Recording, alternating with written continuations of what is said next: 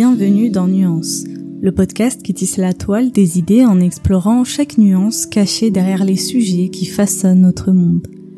Laissez-vous guider à travers les méandres des nuances, là où la beauté réside dans les détails subtils.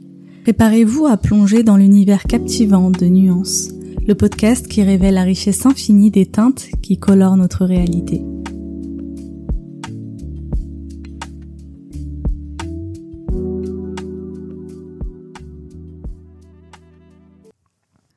Dans l'épisode précédent, j'avais prévu d'explorer un tout autre thème, mais compte tenu des circonstances actuelles, il était essentiel que je prenne la parole. Aujourd'hui, je m'adresse à vous à la fois en tant que thérapeute, ancienne juriste spécialisée en droit pénal international et européen, mais surtout, avant tout, en tant qu'être humain. En ce moment, le monde génère en nous des sentiments profonds de vulnérabilité, d'impuissance, de colère et d'isolement. Comme beaucoup d'entre vous, je suis très touchée et horrifiée par ce qui se passe. Nous sommes témoins des crimes de guerre et génocide en Palestine, du génocide au Soudan, au Congo et tellement d'autres catastrophes humanitaires. Je tiens à préciser que chaque crime, chaque guerre, chaque vie humaine perdue devrait susciter la même indignation. Chaque atrocité devrait être condamnée avec la même force chaque transgression du droit international devrait être passible des mêmes sanctions, car il n'y a pas de place pour les doubles standards quand il s'agit de justice. La propagande médiatique polarise et divise, nous pousse à prendre parti, à dénigrer et renier la vérité de l'autre, la souffrance de l'autre. La nuance est plus que nécessaire aujourd'hui. La sécurité des Juifs et la liberté des Palestiniens ne sont pas des causes opposées. Garder une perception nuancée de la réalité car tout ce que les gouvernements veulent c'est une pensée dualiste et des divisions. Diviser pour mieux régner a toujours été la vieille stratégie de l'impérialisme. Les actions d'un gouvernement ne reflètent pas la volonté d'un peuple ni de sa foi, mais plutôt un agenda de cupidité, de contrôle et de pouvoir. Pendant des générations, le peuple a été maintenu dans l'ignorance. Votre conscience a été prise en otage pendant des générations. Mais maintenant, c'est le moment d'un changement alchimique nécessaire. Il est temps de réveiller les consciences, de reconnaître les atrocités passées et présentes, de découvrir la véritable vérité derrière de nombreux génocides. Les dirigeants cherchent à nous diviser, mais combien de sang devons-nous voir avant de réaliser que nous saignons tous de la même manière? Quand considérerons-nous tous les enfants comme les nôtres? Il est essentiel de creuser profondément en nous-mêmes, dans nos cœurs. Personne ne souhaite un tel monde et nous ne sommes pas impuissants. Nous avons le pouvoir de changer le monde, de transcender le passé pour bâtir un avenir nouveau. Notre unité est le cauchemar des oppresseurs, notre connaissance est leur pire crainte, notre amour est leur pire cauchemar. La période de sommeil est révolue, il est temps de se réveiller. À travers cet épisode, mon objectif est à l'unité et à l'apaisement. Je souhaite apporter une perspective psychologique de ce qui se passe d'un point de vue inconscient, traumatique, transgénérationnel et collectif. Nous sommes témoins d'atrocités, si singulièrement horribles, et des gens trouvent des moyens de les justifier. Je pense qu'il est temps et très important que nous comprenions ce qui se passe à un niveau plus profond afin de ne pas continuer à perpétuer les mêmes souffrances les uns sur les autres. Je vais beaucoup citer les dernières interviews du Dr Gabor Maté sur le trauma collectif d'Israël-Palestine que je vous conseille d'ailleurs d'aller écouter si vous avez accès à l'anglais.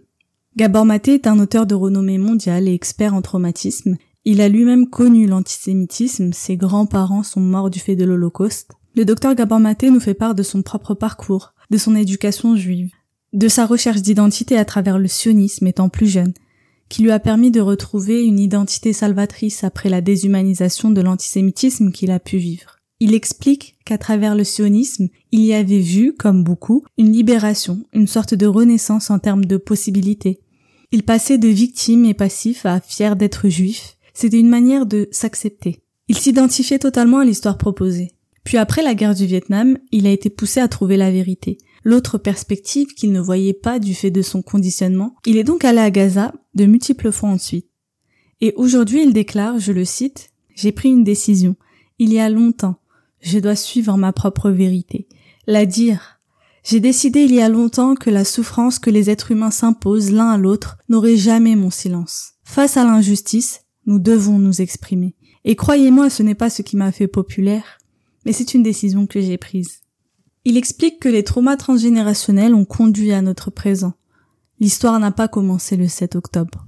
Il dit, je cite, notamment les événements en Palestine en 1948, beaucoup de soldats combattants dans la nouvelle armée israélienne étaient en fait des immigrants d'Europe échappant aux horreurs du génocide nazi. Chaque fois qu'ils combattaient des Arabes, ils se percevaient littéralement comme combattant juste un autre groupe de nazis essayant de tuer des juifs.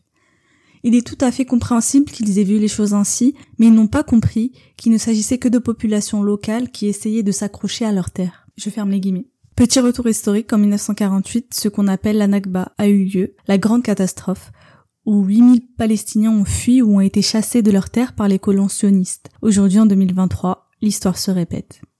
Un psychiatre israélien a déclaré dans le Wall Street Journal un pays fondé sur le traumatisme de l'Holocauste a élevé des générations de soldats et de combattants qui se sont battus pour s'assurer que les juifs ne seraient plus jamais conduits comme des agneaux à l'abattoir. Transformer la passivité en activité et la victime en vainqueur est une manière inconsciente de gérer le traumatisme.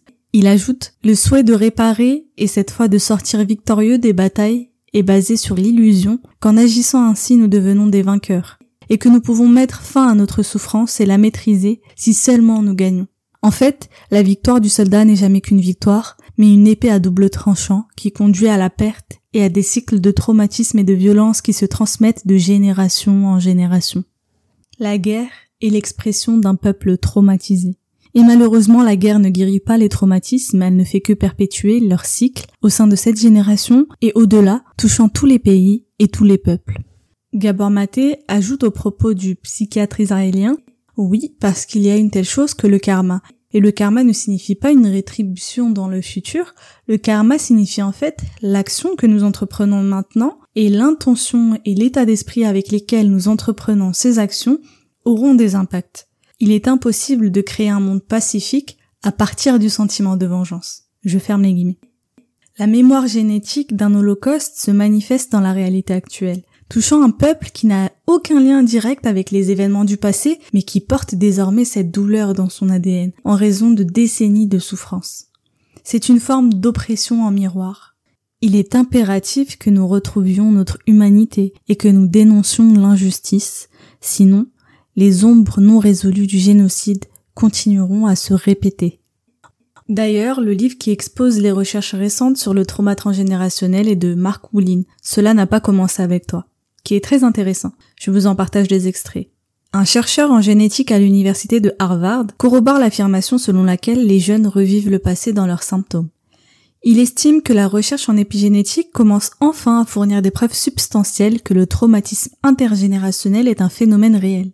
Les jeunes amérindiens, comme les enfants des vétérans de guerre, comme les enfants des survivants de l'Holocauste, comme les enfants des survivants du génocide cambodgien, font partie des nouvelles victimes du traumatisme transgénérationnel dans le monde moderne. La liste ne cesse de s'allonger, ce qui est alarmant. La violence, la guerre et l'oppression continuent de semer les graines de la reviviscence générationnelle, les survivants transmettant sans le savoir ce qu'ils ont vécu aux générations suivantes. Un autre extrait, l'étude historique menée par Yehuda en 2005 a permis de prendre conscience de l'existence d'un transfert de stress de la femme enceinte à l'enfant. Yehuda et son équipe ont découvert que les Juifs, qui avaient subi un traumatisme pendant l'Holocauste, et leurs enfants partageaient un schéma génétique similaire. Si cela vous intéresse, c'est une lecture clé sur le sujet. L'oppresseur n'opprime que parce qu'il est lui-même piégé dans l'oppression. Le martyr est profondément lié à l'identité d'un peuple, le maintenant prisonnier du passé, au lieu de se libérer pour guérir et créer une nouvelle réalité. En s'accrochant au passé, ils alimentent un cycle destructeur. C'est le problème du sentiment d'identité. Les gens ne veulent pas admettre la vérité car ils abandonneraient une part de leur identité et c'est juste trop douloureux. Ils ne s'identifient pas comme les oppresseurs, mais comme des victimes. Gabor Maté dit qu'il existe un puissant mouvement psychique qui est traumatique, visant à identifier toute critique non juive d'Israël à de l'antisémitisme. Et c'est très puissant, car il s'agit d'une identité collective, une identité basée sur la foi, un religieux juif a exprimé que, j'ouvre les guillemets, les juifs qui abritent une haine collective et des sentiments de vengeance à l'égard des Palestiniens sont un moyen pour les juifs de se lier aux autres, de sorte que même la haine et la vengeance deviennent un lien. Je ferme les guillemets. Gabor Maté ajoute que ce n'est pas conscient, ce n'est pas parce que les gens sont mauvais, mais c'est ainsi que fonctionne le psychisme. Les opprimés renforcent l'idée que les oppresseurs sont une menace, ce qui est compréhensible. Mais cela réactive les mêmes sentiments hérités de leurs ancêtres. Cela perpétue un traumatisme non résolu, enfoui dans l'inconscient, créant un chaos profond. C'est de notre devoir de nous rappeler, nous devons réveiller l'humanité en chacun de nous pour briser ce cycle. La libération intérieure est la clé de la libération collective. Gabor Maté explique qu'en période de pression et de peur, notre perspective se rétrécit, le cerveau qui prend le relais est celui de la peur et de la défense, basé sur le mécanisme de la fuite ou le combat, et nous perdons donc la maîtrise de notre cortex préfrontal qui est capable d'avoir une vision plus large, plus nuancée. Dans ces cas, nous devenons esclaves de notre inconscient. Nous sommes gouvernés par nos émotions et le cœur se referme. Et s'il n'y a jamais eu un moment pour que les gens ouvrent leur cœur, ne restent pas coincés dans une étroitesse d'esprit, ne répètent pas le passé, ne se perçoivent pas seulement comme des victimes mais en relation avec l'autre et aient la volonté d'examiner leur rôle dans cette relation, eh bien c'est maintenant. Gabor Maté ajoute les différences pratiques sont que l'une des parties dispose d'énormément plus de pouvoir que l'autre, et c'est ainsi Israël possède la quatrième armée la plus puissante du monde après les États-Unis, la Chine et la Russie. Il s'agit d'une puissance nucléaire dont personne ne parle et que personne ne remet en question. Elle a été créée peut-être comme un acte d'autorésurrection au niveau national, si vous voulez le voir ainsi, mais au prix de la crucifixion d'un autre peuple. Et cela n'aurait pas pu être fait autrement, quoi qu'en pensent les gens. Je ferme guillemets. Ce à quoi nous assistons aujourd'hui est une bombe atomique explosant sur la blessure collective la plus profonde de l'humanité, l'impérialisme, la guerre et le génocide. Tout ce que nous voyons aujourd'hui vise à nous éloigner de notre humanité, à nous déconnecter. Nous sommes là, dans cette ère, pour montrer qu'il existe une voie plus élevée pour surmonter cette crise. Nous devons transcender les divisions et rétablir la valeur universelle de chaque vie humaine. Si l'un de nous souffre, cela nous touche tous. Le monde extérieur est le reflet de notre état intérieur et personne n'est exempté de la nécessité du travail sur soi. Yang, qui a lui-même vécu dans des périodes troubles, disait Le seul vrai danger qui existe, c'est l'homme lui-même. Il est le grand danger, et nous en sommes malheureusement inconscients. Nous ne savons rien des hommes, bien trop peu. Le monde nous montre l'ampleur du travail à accomplir pour nous élever vers l'unification. Il s'agit de milliers d'années d'indifférence que nous devons déballer à un niveau collectif. Il n'y a pas de solution miracle. Nous devons progresser vers la compréhension et une véritable empathie. Nous devons retrouver notre humanité. Il ne s'agit pas de religion, mais de valeur de la vie. Pour créer un équilibre, nous devons utiliser cette folie pour nous harmoniser et réaliser une grande alchimie les uns avec les autres. Il y a quelques mois, j'ai lu Une vie bouleversée d'Etty Elysium. C'est une jeune femme juive morte en 1943 dans un camp de concentration d'Auschwitz. C'est une mystique connue pour avoir, durant la Seconde Guerre mondiale, tenu un journal intime et écrit des lettres depuis le camp de transit de Westerbork aux Pays-Bas. Une vie bouleversée est un hymne à la vie et à l'espoir, dans ces périodes si troubles et déshumanisantes qu'elle a vécues. Elle en ressort une telle sagesse et une telle résilience, elle me paraît plus que jamais inspirante. L'histoire se répète et les mots qui soignent se ressemblent. J'aimerais donc partager quelques extraits. Si la paix s'installe un jour, elle ne pourra être authentique que si chaque individu fait d'abord la paix en soi-même, extirpe tout sentiment de haine pour quelque race ou quelque peuple que ce soit. Je ne vois pas d'autre issue. Que chacun de nous fasse un retour sur lui-même et extirpe et anéantisse en lui tout ce qu'il croit devoir anéantir chez les autres. Et soyons bien convaincus que le moindre atome de haine que nous ajoutons à ce monde nous le rend plus inhospitalier qu'il n'est déjà. J'ai en moi une immense confiance. Non pas la certitude de voir la vie extérieure tourner bien pour moi, mais celle de continuer à accepter la vie et à la trouver bonne, même dans les pires moments. En dépit de toutes les souffrances infligées et de toutes les injustices commises, je ne parviens pas à haïr les hommes. Toutes les horreurs et les atrocités perpétrées ne constituent pas une menace mystérieuse et lointaine et extérieure à nous, mais elles sont toutes proches de nous et émanent de nous-mêmes, êtres humains. Les guillemets. Lorsque vous vous voyez dans les autres, il est impossible de blesser quelqu'un d'autre. Jean Dormeson disait, ce qui rend les hommes insensibles, c'est l'absence d'imagination. On se représente pas la douleur des autres. On n'imagine pas les souffrances des autres. Dans les grandes catastrophes naturelles ou dans les guerres, si le cinéma bouleverse tant les âmes sensibles, et même celles qui ne le sont pas, en leur représentant les spectacles de l'horreur du monde, de la méchanceté des éléments et des hommes, c'est qu'ils entrent par réfraction dans les imaginations assouplies. Si l'on imaginait la souffrance avec assez de vivacité, on n'aurait plus le courage de faire du mal à personne. Je trouve ça très juste. Alors non, n'arrêtez pas de ressentir, parce que l'avenir de l'humanité est littéralement entre les mains de personnes comme vous, de personnes comme vous qui ressentent la douleur lorsque d'autres souffrent, qui restent connectés à l'humanité lorsque la haine menace de s'emparer de tout. Le seul espoir de l'humanité est entre les mains de personnes comme vous qui sont dévastées par la douleur de l'autre, des personnes comme vous qui affrontent les vérités douloureuses de notre monde et qui laissent cette vérité les transpercer assez profondément pour qu'elles soient poussées à faire quelque chose pour y remédier. Alors continuez à ressentir. La solidarité n'est pas quelque chose que je fais pour vous parce que vous pourriez le faire pour moi le moment venu. Non. La solidarité, c'est construire un pouvoir collectif en partant du principe que ce qui vous est arrivé ne doit arriver à personne d'autre. J'ai partagé récemment en story sur heal.fr cette histoire que je vous repartage ici, qui fait totalement écho avec mon message. Pendant la guerre du Vietnam, un homme se tenait devant la Maison Blanche avec une bougie de protestation tous les soirs. Un journaliste est venu un soir le voir et lui a dit Croyez-vous vraiment que votre petite manifestation va changer quelque chose? Et il a répondu Oh, je ne viens pas ici pour changer les choses. Je viens ici pour qu'il ne me change pas. Je ne laisserai pas les assauts constants et exaspérants de la folie user mon humanité. Je continuerai à connaître la vérité et à la dire. Je ferai ma petite part chaque jour pour rester humain, pour rester éveillé et tendre pour que le monde n'use pas de mon humanité. Face aux atrocités, nos lumières d'humanité doivent scintiller plus que jamais. Nos destins sont liés, de manière mystérieuse, mais reconnaissable. Revenir à la douleur est un travail sacré, une pratique puissante qui confirme ce que l'âme sait déjà et que les traditions spirituelles enseignent. Nous sommes tous connectés les uns aux autres. La douleur enregistre les nombreuses façons dont cette profonde parenté est attaquée chaque jour. Le travail de deuil devient un élément central de notre capacité à soutenir et à maintenir le bien-être de nos communautés. C'est un moyen essentiel par lequel notre compassion est éveillée et notre souffrance mutuelle reconnue. C'est aussi une forme de protestation de l'âme, notre réponse sincère aux actes de violence et d'oppression.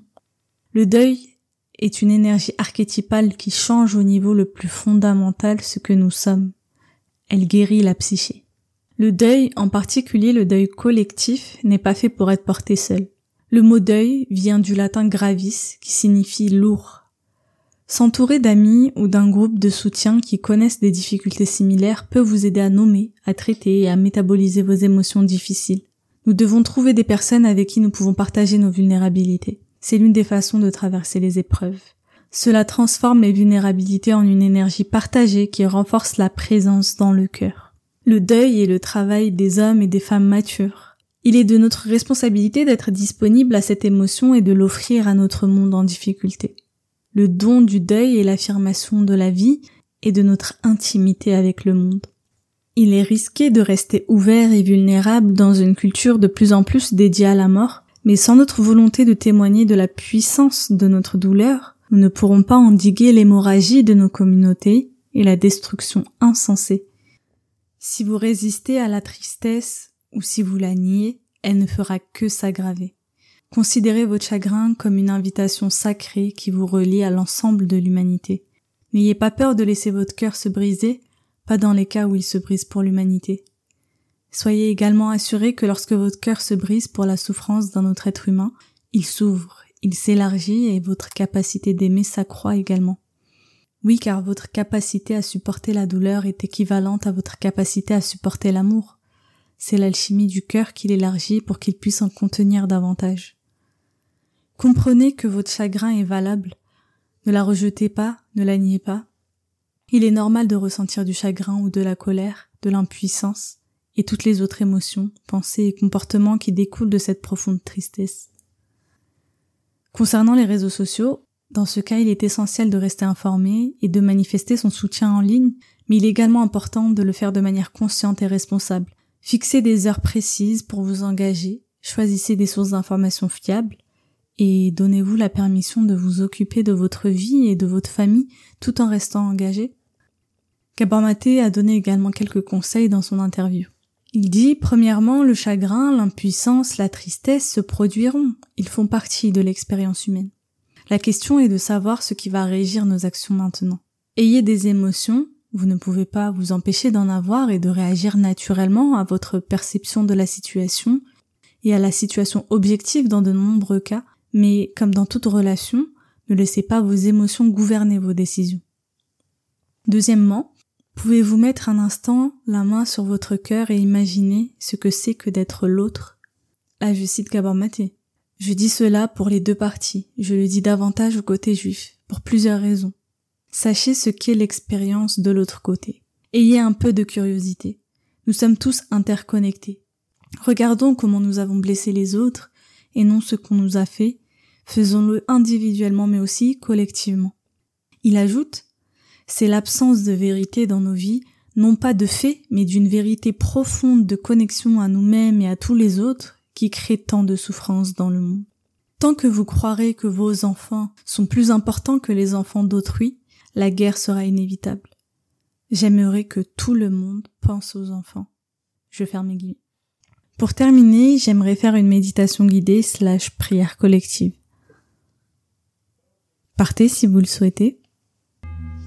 Si vous voulez fermer les yeux, allez-y et faites-le. Si vous pouvez trouver une certaine ouverture dans votre cœur, ouvrez-vous à notre humanité partagée. Ressentez ce qui vous semble juste. Ressentez ce que vous pouvez. Tendresse, chagrin, douleur, activation de votre propre traumatisme.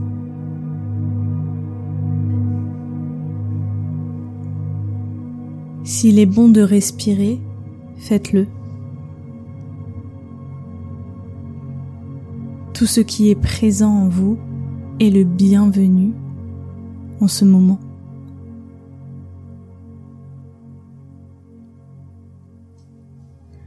Remarquez ce que vous ressentez dans votre corps, ce qui est vivant dans votre corps en ce moment. Remarquez les tensions. Sentez-vous ancré en vous-même et dans le champ que nous partageons en tant qu'humanité. Honorez-vous pour tout ce qui est vivant en vous et tout ce qui est disponible pour vous. Nous prions pour les enfants afin qu'ils n'intériorisent pas le traumatisme que leur infligent les adultes.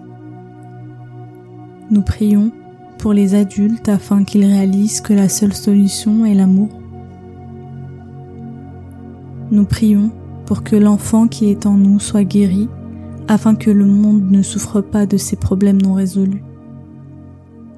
Nous prions pour que la paix devienne notre nature et notre véritable nom car un monde pacifique ne peut naître que d'une âme, d'un corps et d'un esprit pacifique. Lorsque vous en ressentez le moment, ouvrez les yeux.